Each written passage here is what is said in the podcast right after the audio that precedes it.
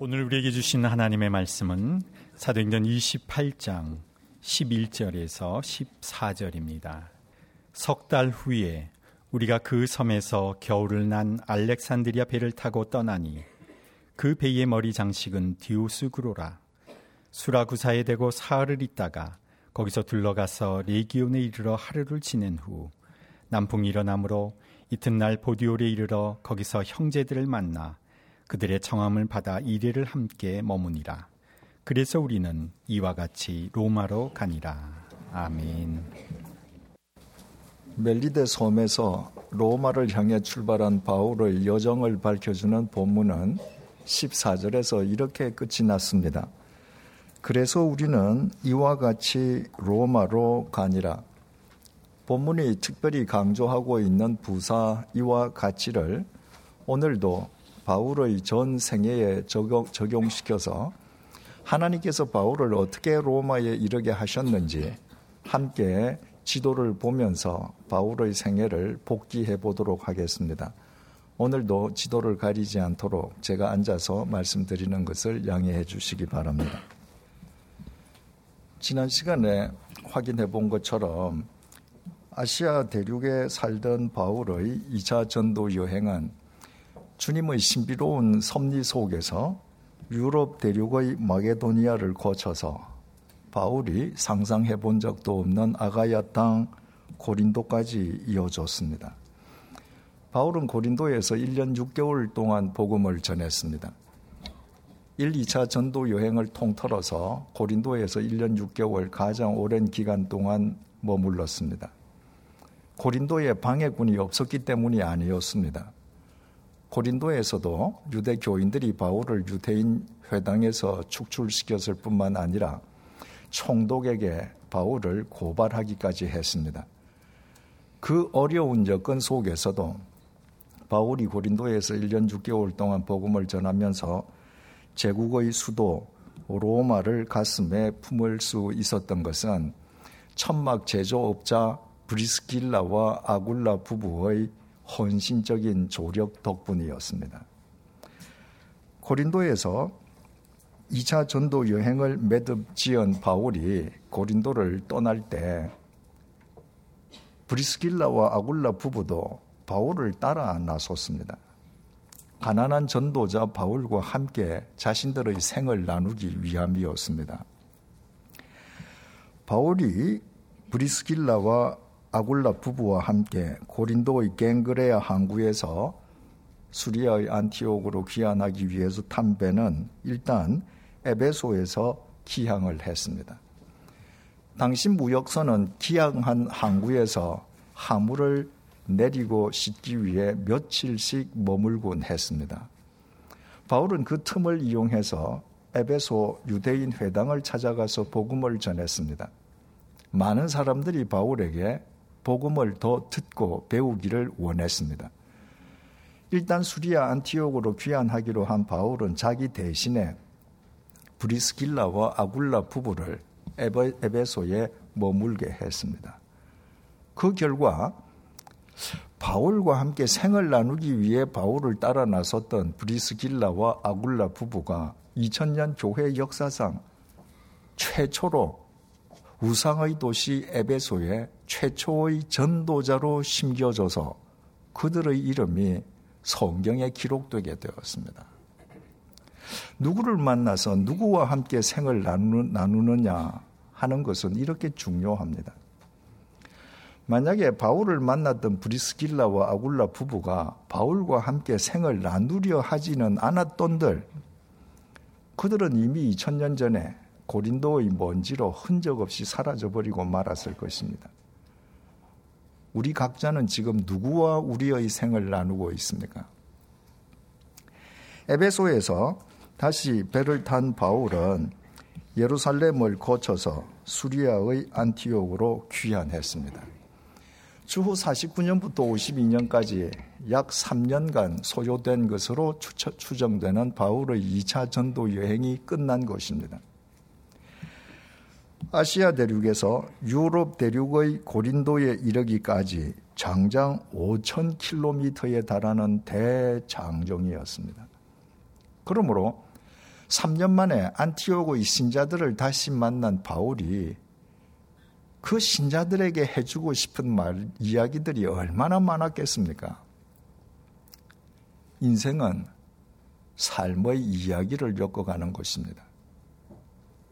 지금 어떤 삶의 이야기를 엮어가고 있습니까? 순간적인 공기의 진동으로 끝나버릴 덧없는 이야기입니까? 아니면 듣는 사람들의 마음 속에 사라지지 않는 여운을 남기는 울림 깊은 삶의 이야기입니까? 얼마 지나지 않아서 바울은 3차 전도 여행을 위해서 다시 안티옥을 출발합니다. 그리고 바울의 생애에 다시는 안티옥으로 되돌아오지 못했습니다. 3차 전도 여행을 끝낸 바울이 로마에서 참수형을 당해 죽었기 때문입니다. 이때 바울과 안티옥 신자들의 작별은 이 땅에서 마지막 작별이 되고 말았습니다. 우리 가운데 한 치 앞을 내다볼 수 있는 사람이 없습니다. 우리가 오늘 누군가와 헤어졌다고 해서 이 땅에서 살아생전에 그 사람을 또다시 만날 수 있다는 보장이 없습니다. 그 헤어짐이 마지막 헤어짐이 될 수 있다는 말입니다. 우리가 매 순간 주어진 삶에 바른 책임과 의무를 다해야 할 까닭이 바로 거기에 있습니다. 그것이 우리의 마지막 모습일 수 있기 때문입니다. 3차 전도 여행을 시작한 바울은 생애 다섯 번째로 아마노스 산맥을 다시 넘었습니다. 바울이 전 생애에 걸쳐서 아마노스 산맥을 다섯 번이나 넘었지만 그 동일한 산맥을 넘는 의미는 매번 같지 않았습니다. 바울이 생애 처음으로 아마노스 산을 산맥을 넘었던 것은 고향 다소에서 유대 사회 주류가 되기 위해서 예루살렘 유학길에 오르기 위해서 그 산을 넘은 것입니다. 그때의 아마노스 산맥은 바울에게 자기 욕망, 자기 야망의 산맥이었습니다. 바울이 두 번째로 아메노스 산맥을 넘었던 것은 주님께 사로잡힌 뒤에 주님께 이끌려서 고향으로 낙향하기 위함이었습니다. 그때의 아마노스 산맥은 바울에게 주님 안에서 새로운 삶을 살기 위한 결단의 산맥이었습니다.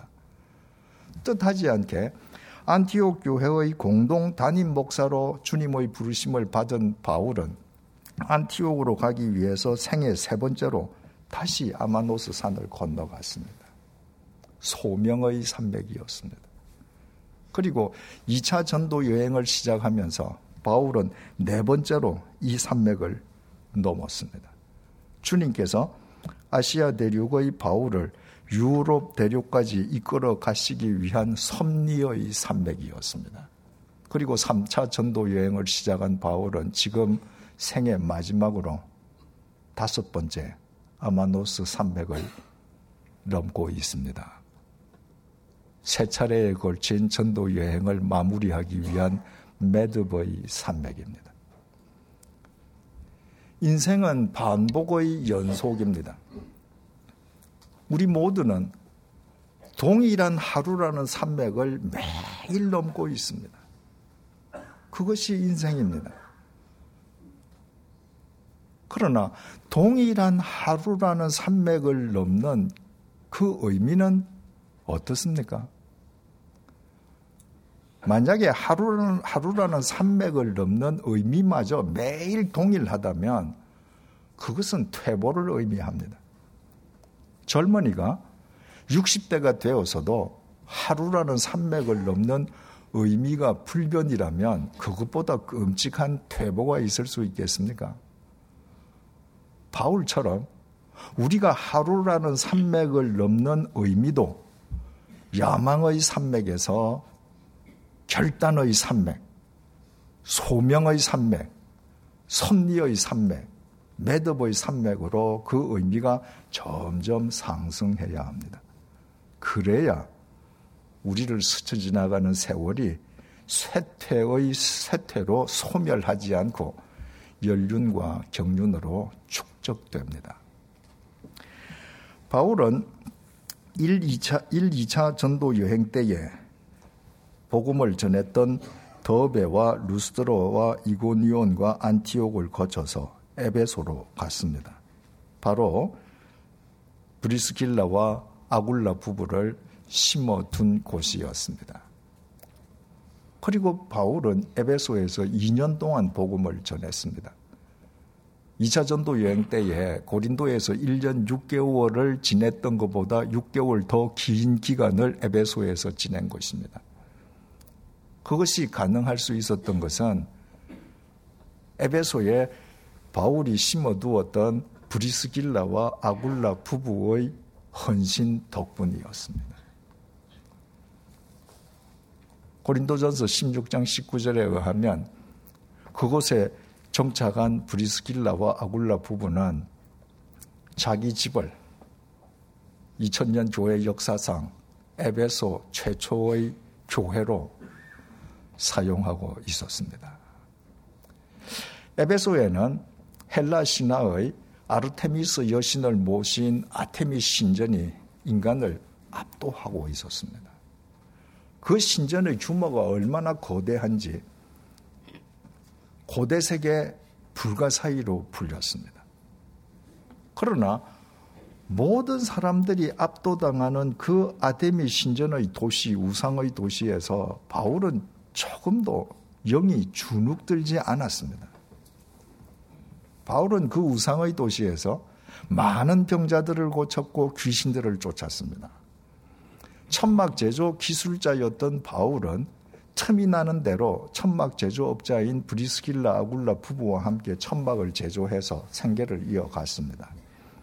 그럴 때면 바울은 작업용 앞, 앞 가리개를 가리고 흐르는 땀을 수건으로 닦았습니다.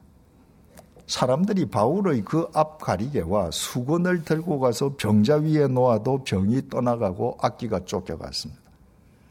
그 광경을 본 수많은 사람들이 주님을 영접하고 그리스도인이 되었습니다. 심지어 점쟁이 역할을 하던 마법사들까지도 주님을 영접하고 회개하면서 자신들이 애지중지하던 마법책들을 모두 불살라 태워버렸습니다. 마법사가 밥벌이의 원천인 마법책을 불태워 없앤다는 것은 상식적으로는 있을 수 없는 일입니다. 그러나 그리스도인의 삶은 반드시 이와 같아야 합니다. 살아계신 주님을 믿는 그리스도인들은 세상의 우상을 믿는 세상 사람들이 생각도 할 수 없는 것을 결단해야 하고 감히 넘볼 수도 없는 것을 실행하는 사람들이어야 합니다. 물론 에베소에도 바울을 배척하고 괴롭히는 사람들이 많았습니다. 데메도리오가 대표적인 인물이었습니다. 바울이 에베소에서 아테미 신전을 가리키면서 사람이 손으로 만든 것들은 신이 아니라고 공개적으로 설교를 했습니다. 에베소 시민 대부분이 경제적으로 아테미 신전과 엮여 있는 그 도시에서 바울이 그렇게 공개적으로 설교하는 것은 자기 목숨을 내어놓는 일과도 같았습니다. 아테미 신전으로 밥벌어 먹고 사는 사람들이 바울을 그냥 내버려 두겠습니까? 은으로 아르테미스 여신상과 신전으로 신전의 모형을 만들어서 큰 돈을 벌어오던 은 세공장이 데메도리오가 바울을 모함하면서 사람들을 선동했습니다. 격분한 사람들이 바울을 제거하기 위해서 무리지어 거리로 몰려 나왔습니다. 도중에 그들이 바울의 동력자인 가이오와 아리스타고를 만나자 그들은 그 두 사람을 붙잡아서 야외 극장으로 끌고 들어갔습니다. 인민 재판을 벌이기 위함이었습니다. 그 소문을 들은 바울이 직접 야외 극장으로 뛰어들려 했지만 주위 사람들이 만류했습니다. 살아서 나오지 못할 것이 뻔했기 때문입니다. 그 소동 속에서 수많은 사람들이 야외 극장으로 몰려들었습니다. 그들은 저마다 자기 주장을 내세우면서 소리 소리 질러 댔습니다. 그러나 사도행전 19장 32절에 의하면 무리가 분란이 생겨서 태반이나 자신들이 거기에 왜 모여 있는지 영문을 몰랐다고 전해주고 있습니다. 수없이 많은 사람들이 모여서 소리 소리 지르고 있는데 자신들이 지금 왜 그 자리에 모여 있는지 자신들이 왜 흥분해서 소리 지르고 있는지 태반이나 그 까닭을 알지 못했습니다. 그 어리석은 무리는 에베소의 행정관이 현장에 출동하고서야 비로소 헤어졌습니다. 이처럼 자기 이권을 위해서 사람들을 선동하는 악행을 저지르는 무리와 영문도 알지 못하고 선동당하는 무지를 범하는 무리가 계속 바울을 괴롭혔습니다. 그러나 바울은 바로 그 에베소에서 자기 생의 최종 목적지가 로마라고 천명했을 뿐만 아니라 신약 성경의 그 은혜로운 고린도 전설을 기록했습니다. 바울을 무너뜨리려는 외부의 도전이 거셀수록 바울의 영성은 더 빛이 났습니다. 온실 속 혹은 산 속의 영성은 그리스도인의 곳이 될 수 없습니다. 그리스도인의 영성은 온갖 도전과 맞닥뜨리는 세상 속의 영성이어야 합니다. 그래야만 세상을 포용하고 세상을 극복하고 세상을 새롭게 변화시킬 수 있습니다. 에베소에서 2년 동안 복음을 전한 바울은 에게해를 넘어서 마게도니아, 유럽 대륙 마게도니아의 네아폴리 항구로 갔습니다. 고린도후서 7장 5절에 의하면 바울이 다시 찾은 마게도니아 땅은 변함없이 환난과 두려움의 땅이었습니다. 세월은 흘렀지만 바울을 제거하려는 사람들은 도처에 여전히 도사리고 있었습니다. 그러나 바울은 위험을 무릅쓰고 빌립보, 암비볼리, 아볼로니아, 데살로니카, 베레아를 일일이 찾아가서 자신으로부터 복음을 전해받았던 사람들의 믿음을 북돋아 주었습니다. 그리고 아가야 땅으로 건너가서 아테네를 거쳐 고린도를 찾아가서 이번에는 석 달 동안 고린도에서 머물렀습니다. 당시 인구 75만 명의 로마 제국 4대 도시였던 고린도는 소문난 타락의 도시였습니다. 해발 575m의 아크로 코린토에는 아프로디테 신전이 자리 잡고 있었습니다. 헬라 신화 속에서 성애와 미의 여신으로 등장하는 아프로디테는 영어로 비너스라고 합니다. 그 아프로디테 신전 속에 일하는 여사제 천명은 모두 신의 이름으로 돈을 받고 매음하는 매춘부들이었습니다. 신전 안이 매음의 소굴이었으니 신전 밖은 두 말에 무엇 하겠습니까? 얼마나 고린도 사람들의 성적 타락이 심했던지 고린도 사람처럼 행동한다는 말은 행음한다. 고린도화다, 그 고린도화 되다는 것은 성적으로 문란하다.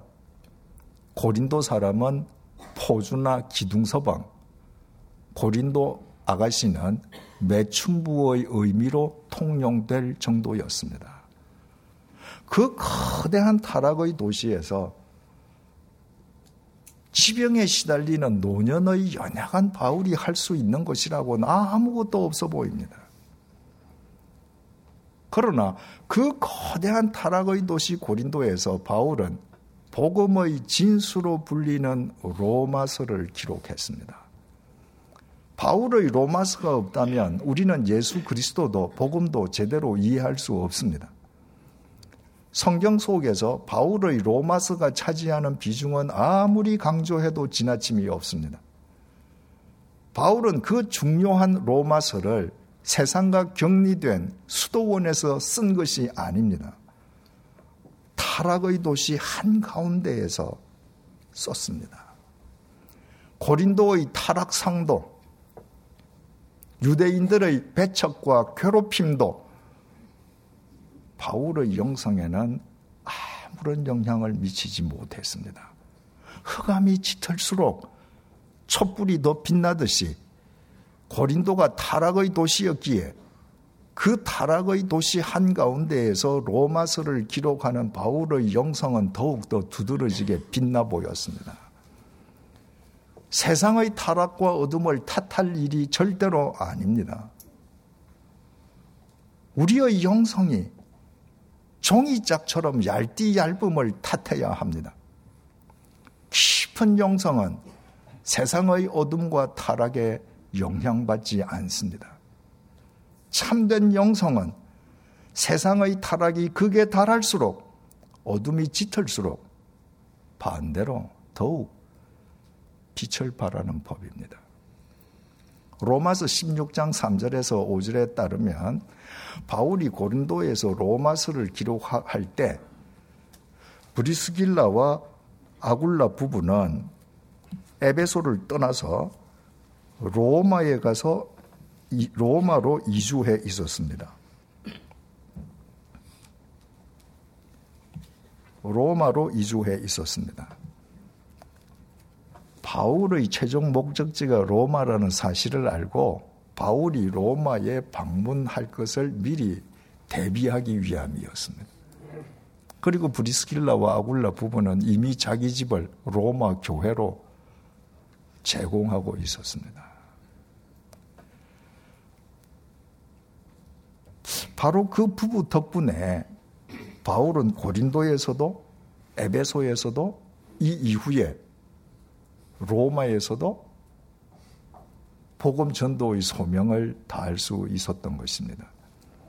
브리스길라와 아굴라 부부는 바울을 만나 복음을 영접한 이후에 단 한 번도 바울을 이용해서 자신들의 유익을 꾀하려 한 적이 없었습니다. 그들은 자신들의 생을 송두리째 바울과 함께 나누었습니다. 바울은 그들 부부가 내 목숨을 위해 자기들의 목까지도 내어놓았다고 밝혔습니다. 그들은 바울을 지키기 위해서라면 자신들의 생명도 돌보지 않았던 것입니다. 바울은 그들 부부를 나의 동력자라고 불렀고 바울의 그 말이 하나님의 말씀인 로마서에 기록되었습니다. 하나님께서 브리스길라와 아굴라 부부를 바울과 동등한 반열로 올려 주신 것입니다. 우리는 어떻습니까? 우리 인간 관계는 어떻습니까? 누구를 이용해서 자신의 유익만 꾀하고 있는 것은 아닙니까? 누군가를 위해서 자기 생을 주저없이 나누고 있습니까? 언젠가 하나님 앞에서 반드시 그 평가를 받게 될 것입니다. 유대인들에게 이름의 순서는 대단히 중요했습니다. 부부의 경우에는 반드시 남편의 이름이 아내의 이름보다 앞서야 했습니다. 그러나 성경 속에 등장하는 브리스길라와 아굴라 부부는 예외입니다. 아내 이름 브리스길라 혹은 애칭인 브리스가가 남편의 앞자리에 나오고 있습니다. 이것은 그 두 사람 중에서 신앙의 주도권을 아내인 브리스가가 갖고 있었음을 의미합니다.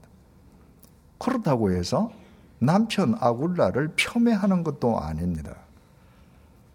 남성 우위의 가부장 제도가 엄격하게 실시되던 유대 사회에서 남편 아굴라는 자기보다 믿음이 앞서가는 아내 브리스길라의 뒷덜미를 잡고 끌어당기지 않았습니다.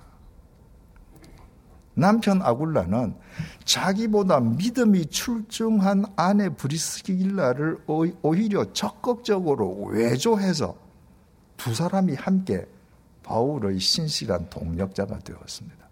아내 브리스길라도 위대한 신앙인이었고 그 시대 상황 속에서 아내를 적극적으로 외조했던 남편 아굴라도 역시 위대한 신앙인이었습니다. 이를테면 이상적인 믿음의 부부였습니다. 그리스도인으로서 우리의 부부 관계는 어떻습니까? 교회를 다니면서도 단지 세속적 의미의 부부 관계일 뿐입니까? 아니면 주님 안에서 동일한 인생관과 가치관과 신앙관을 가지고 서로 동력하는 믿음의 부부입니까? 남편 아굴라는 본래 오늘날 터키 대륙의 본도에서 디아스포라 유태인으로 태어났습니다. 그의 조상이 이방 땅에서 사는 디아스포라 유태인이 될 수밖에 없었던 것은 주전 586년에 유다 왕국이 바빌로니아 제국에 멸망당했기 때문이었습니다.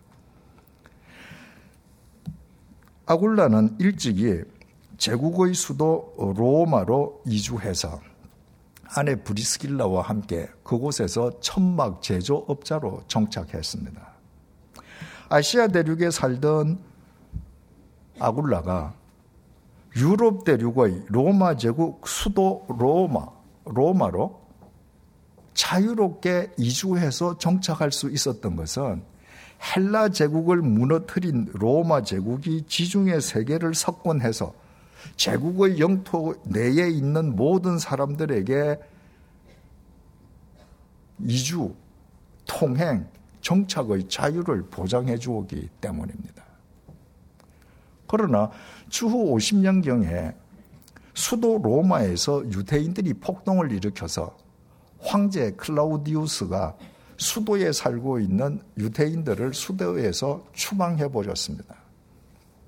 그때 수도를 떠나지 않을 수 없게 된 아굴라 부부가 이주한 곳이 추후 51년 4월 달에 이스트미아 경기 대회가 열리기로 예정되어 있었던 고린도였습니다. 매 2년마다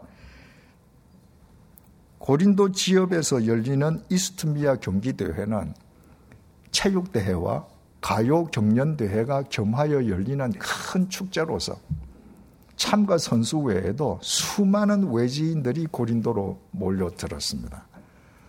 당시에는 숙박 시설이 턱없이 부족하였으므로 외지인들은 임시 숙소로 텐트를 사용하였습니다.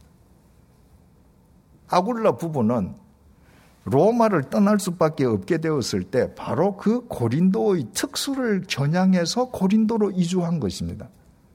그리고 바로 그 고린도에서 아테네에서부터 고린도로 찾아온 천막 제조 기술자 바울을 만나 그로부터 복음을 영접하고 바울의 신실한 동력자가 되었습니다. 그리고 바울은 그들 부부의 현실, 헌신적인 조력으로 고린도에서도 에베소에서도 이후 로마에서도 복음 전도의 소명을 다할 수 있었습니다. 놀랍지 않습니까? 유다 왕국이 바빌로니아 제국에 멸망당하고 헬라 제국을 무너뜨린 로마 제국이 지중해 세계를 석권하고 수도 로마에서 유대인들이 폭동을 일으켜서 황제가 유대인들을 수도에서 추방시켜 버리고 헬라 제국의 멸망과 함께 폐지되었던 이스트미아 경기대회가 100년이 지나 로마 제국의 카이사라가 카이사르가 부활시킨 결과로 고린도에서 아울과 아굴라 부부가 만나게 되었습니다. 그들과는 아무 상관없어 보이는 역사적인 사건들이 실은 주님께서 시간과 공간을 초월해서 그들을 고린도에서 만나게 하시려는 치밀한 섭리였던 것입니다. 이 세상에는 우리가 동의할 수 없는 지도자들도 많고 이해할 수 없는 사건들도 수없이 터집니다. 그러나 우리가 이해할 수 없는 그 사람들과 사건들을 통해 주님께서는 오늘도 우리를 위한 당신의 섭리를 한치의 오차도 없이 이루어가고 계십니다. 이것을 믿는 것이 믿음입니다.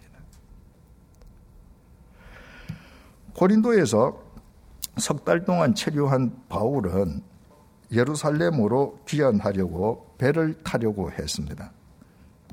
그런데 고린도의 유태인들이 바로 바울이 타는 배 위에서 바울을 암살하려 한다는 음모가 바울에게 전해졌습니다. 바울은 배를 포기하고 예루살렘으로 둘러가기 위해서 네아폴리로 왔던 길을 되돌아갔습니다. 근 600km에 이르는 먼 길을 걸어간 것입니다. 그리고 에게해를 건너서 다시 드로아로 갔습니다. 이상한 일이 있었습니다. 고린도를 출발한 바울이 드로아에 도착할 때까지 바울이 각 도시를 거칠 때마다 성령님께서 예루살렘에서 결박과 환란이 너를 기다리고 있다. 라고 계속 일러주시는 것이었습니다. 그러므로 예루살렘에 가지 말라든지 그럼에도 불구하고 예루살렘으로 가라든지 결론까지 말씀해 주시지는 않았습니다. 단지 예루살렘의 환란과 결박만 계속 일러 주시는 것이었습니다. 드루아의 다음 행선지는 아소였습니다. 바울은 드로아에서 일행들에게 배를 타고 먼저 아소에 가서 자기를 기다리라고 했습니다. 그리고 자기는 드로아에서 아소까지 혼자 걸어가겠다는 것입니다. 지병에 시달리는 노년의 바울이 혼자 걸어가겠다는데 일행이 편안하게 배를 타고 가겠습니까? 일행이 바울을 만류했지만 바울은 자기가 시키는 대로 하라고 엄히 명령했습니다.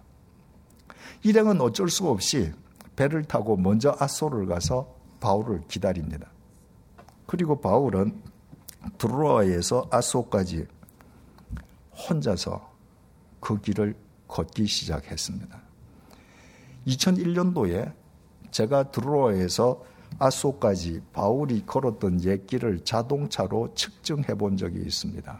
65km였습니다. 2000년 전에 왕성한 젊은이가 하루에 35km를 걸었습니다.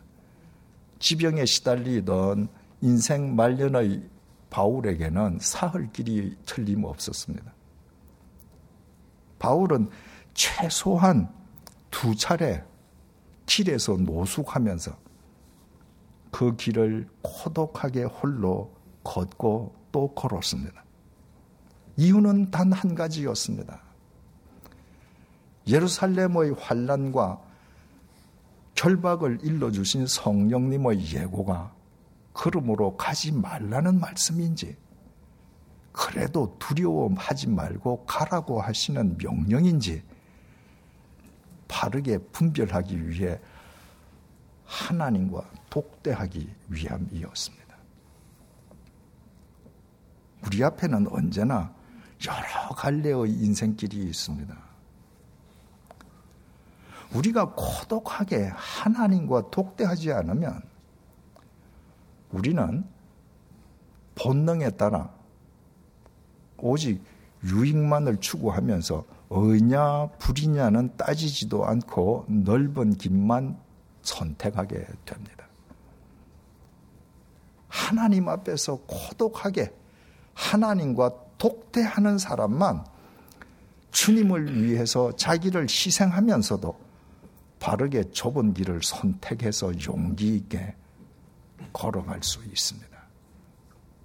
바울은 하나님과 독대하면서 그 길을 홀로 사흘 동안 밤낮으로 걷고 걸으면서 마침내 마음을 확정했습니다. 아소에서 일행을 만난 바울은 함께 배를 타고 미둘레네와 기오와 사모스를 거쳐서 밀레도에 도착했습니다. 그리고 에베소에 사람을 보내어서 에베소의 장로들을 밀레도로 오게 했습니다. 그 장로들은 모두 바울이 복음을 전해서 주님을 믿게 했고 그들의 머리 위에 손을 얹고 장로로 세운 사람들이었습니다. 바울은 그 장로들에게 이 세상 마지막 유언을 남겼습니다. 우리의 신금을 울리는 유언이었습니다. 보라, 이제 나는 예루살렘으로 가는데 거기서 무슨 일을 당할는지 나는 알지 못하노라. 오직 성령이 각 성에서 내게 증언하여 이르시되 결박과 환난이 나를 기다린다 하시나 나의 달려갈 길과 주 예수께 받은 사명 곧 하나님의 은혜의 복음을 복음을 증언하는 일을 마치려 하면은 나의 생명조차 조금도 귀하게 여기지 아니하노라. 사흘 동안 밤낮으로 걸으면서 하나님과 독대를 통해 바울이 얻은 확답이었습니다.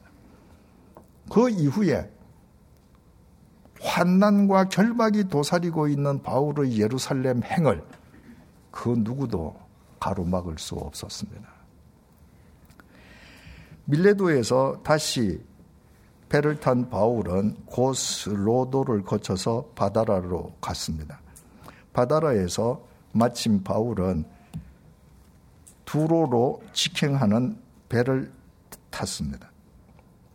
사도행전 21장 3절은 이때 바울이 두로로 배를 타고 가면서 배 위에서 구부로 섬을 바라보았다고 증언합니다. 구부로 섬은 1차 전도 여행 첫 번째 전도지였습니다. 10여 년 만에 바울이 원점으로 되돌아온 것을 강조하기 위함이었습니다.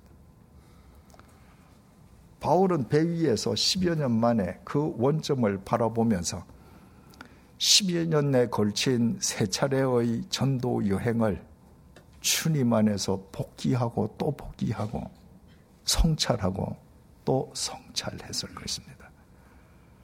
그리스도인에게 주님을 만난 신앙의 원점은 대단히 중요합니다. 신앙의 원점은 자신이 지금 어디에 위치해 있는지를 확인시켜주는 기준입니다. 이 기준의, 기준이 없어지면 이 세상 속에서 열심히 살면 살수록 우리는 자기를 더욱 상실할 뿐입니다. 바울이 탐배가 두로에서 화물을 부리는 동안에 바울은 두로의 신자들을 만났습니다. 두로의 신자들은 바울의 예루살렘 행을 눈물로 만류했습니다. 그러나 바울의 결심을 돌이키지는 못했습니다.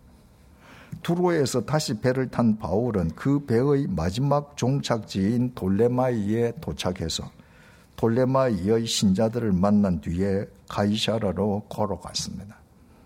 가이사라에서 바울은 빌립 집사 집에 머물렀습니다.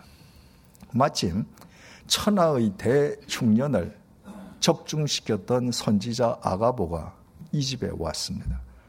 아가보가 바울을 보더니 바울의 허리띠를 가져다가 자기의 손과 발을 묶고 바울에게 예루살렘으로 가면 이렇게 결박당해서 투옥 당할 것이라고 밝혔습니다.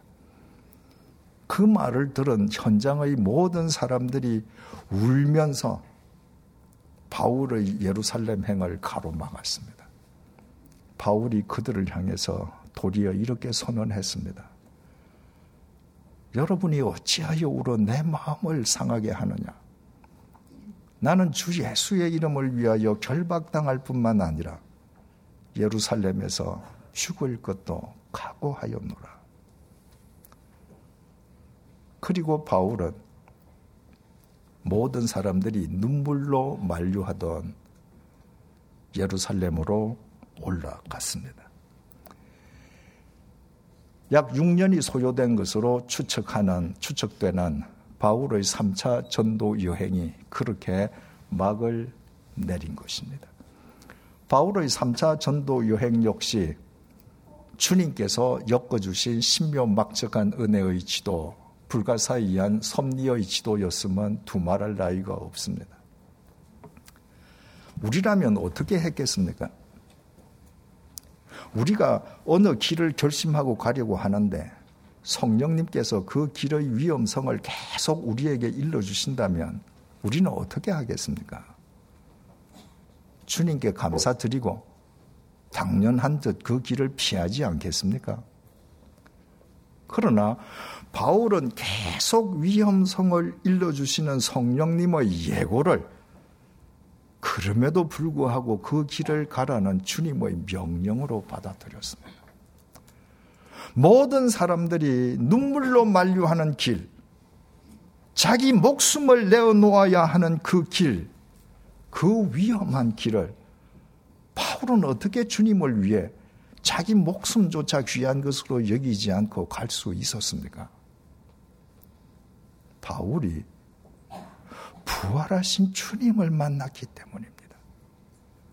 눈물로 자기 예, 예루살렘 행을 만류하는 사람들에게 나는 결박당할 뿐만 아니라 예루살렘에서 죽을 것도 각오하였노라고 바울이 어떻게 그렇게 담대하게 선언할 수 있었겠습니까? 부활하신 예수님께서 바울과 함께 해주시고 바울을 이끌어 주셨기 때문입니다. 바울이 천신만고 끝에 찾아간 로마에서 어떻게 비참하게 참수형을 당해 죽는 자기 생 최후를 선택할 수 있었겠습니까? 부활하신 주님께서 자신을 영원토록 책임져 주실 것을 믿었기 때문입니다. 주님께서 십자가에 못 박혀 돌아가실 때에 주님을 버리고 출행랑 쳤던 비겁한 제자들이 어떻게 주님을 위한 순교자로 생을 끝낼 수 있었습니까?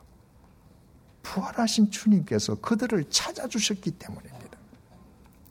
초대교회 교인들이 원형 극장에서 맹수의 밥이 되거나 불에 타 죽으면서도 어떻게 예수 부활을 외칠 수 있었겠습니까? 부활하신 예수님을 정말 만났기 때문입니다. 오늘은 예수님의 다시 사심을 기리는 부활주일입니다. 우리 주님께서는 박물관의 조각이거나 미술관 성화 속의 그림이 아닙니다.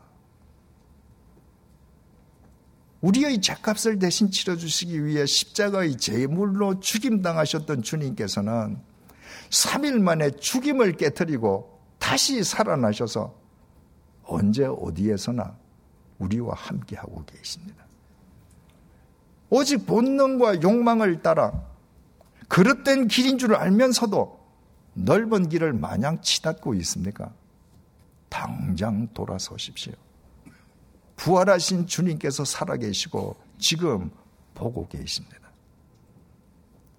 주님의 말씀을 따라 지금 좁은 길을 걷고 있습니까? 절대로 그 길을 포기하지 마십시오. 부활하신 주님께서 살아계시고 지금 보고 계십니다. 부활하신 주님과 고독하게 독대하며 시선을 마주칠 때에만 우리는 이 세상의 온갖 역경 속에서도 부활의 영광을 바라보며 의의 길, 진리의 길, 생명의 길을 걸을 수 있습니다. 다시 사신 주님께서 우리의 인생을 찢어지지도 빛이 바래지도 사가 없어지지도 않는 신묘 막척한 은혜의 지도, 불가사의한 섭리의 지도로 엮어주실 것이기 때문입니다. 기도하시겠습니다.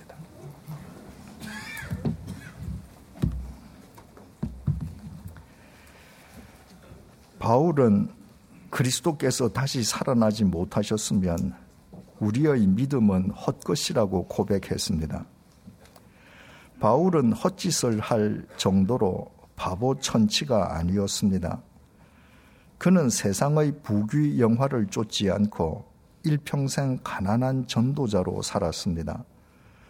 모든 사람들이 눈물로 만류하는 결박과 환난이 도살인 예루살렘 행을 피하지도 않았습니다. 그리고 끝내 주님을 위해 로마에서 비참한 참수형으로 생을 마감했습니다. 세상의 관점으로 보면 바울은 일평생 헛짓만 했습니다. 그러나 바울에게 그것은 헛짓이 아니었습니다. 바울은 부활하신 주님을 만났고 부활하신 주님을 쫓았고 부활하신 주님께서 그를 이끌어 주셨기 때문입니다. 그 결과 그의 삶은 주님께서 당신의 마음과 정성을 다하여 엮어주신 신묘 막측한 은혜의 지도, 불가사의한 섭리의 지도로 오늘까지 남아 있습니다. 그 부활의 주님께서 우리를 불러주셔서 감사합니다. 우리와 함께 하시며 우리를 이끌어 주심도 감사합니다. 다시 사신 주님 안에서만 헛짓과 헛짓 아닌 것을 바르게 분별할 수 있음을 잊지 말게 해 주십시오. 다시 사신 주님과 날마다 독대하면서 다시 사신 주님의 이끄심을 받는 우리의 삶이 이 세상을 회복시키는 생명의 지도로 엮어져 가게 해 주십시오. 예수님의 이름으로 기도드립니다. 아멘.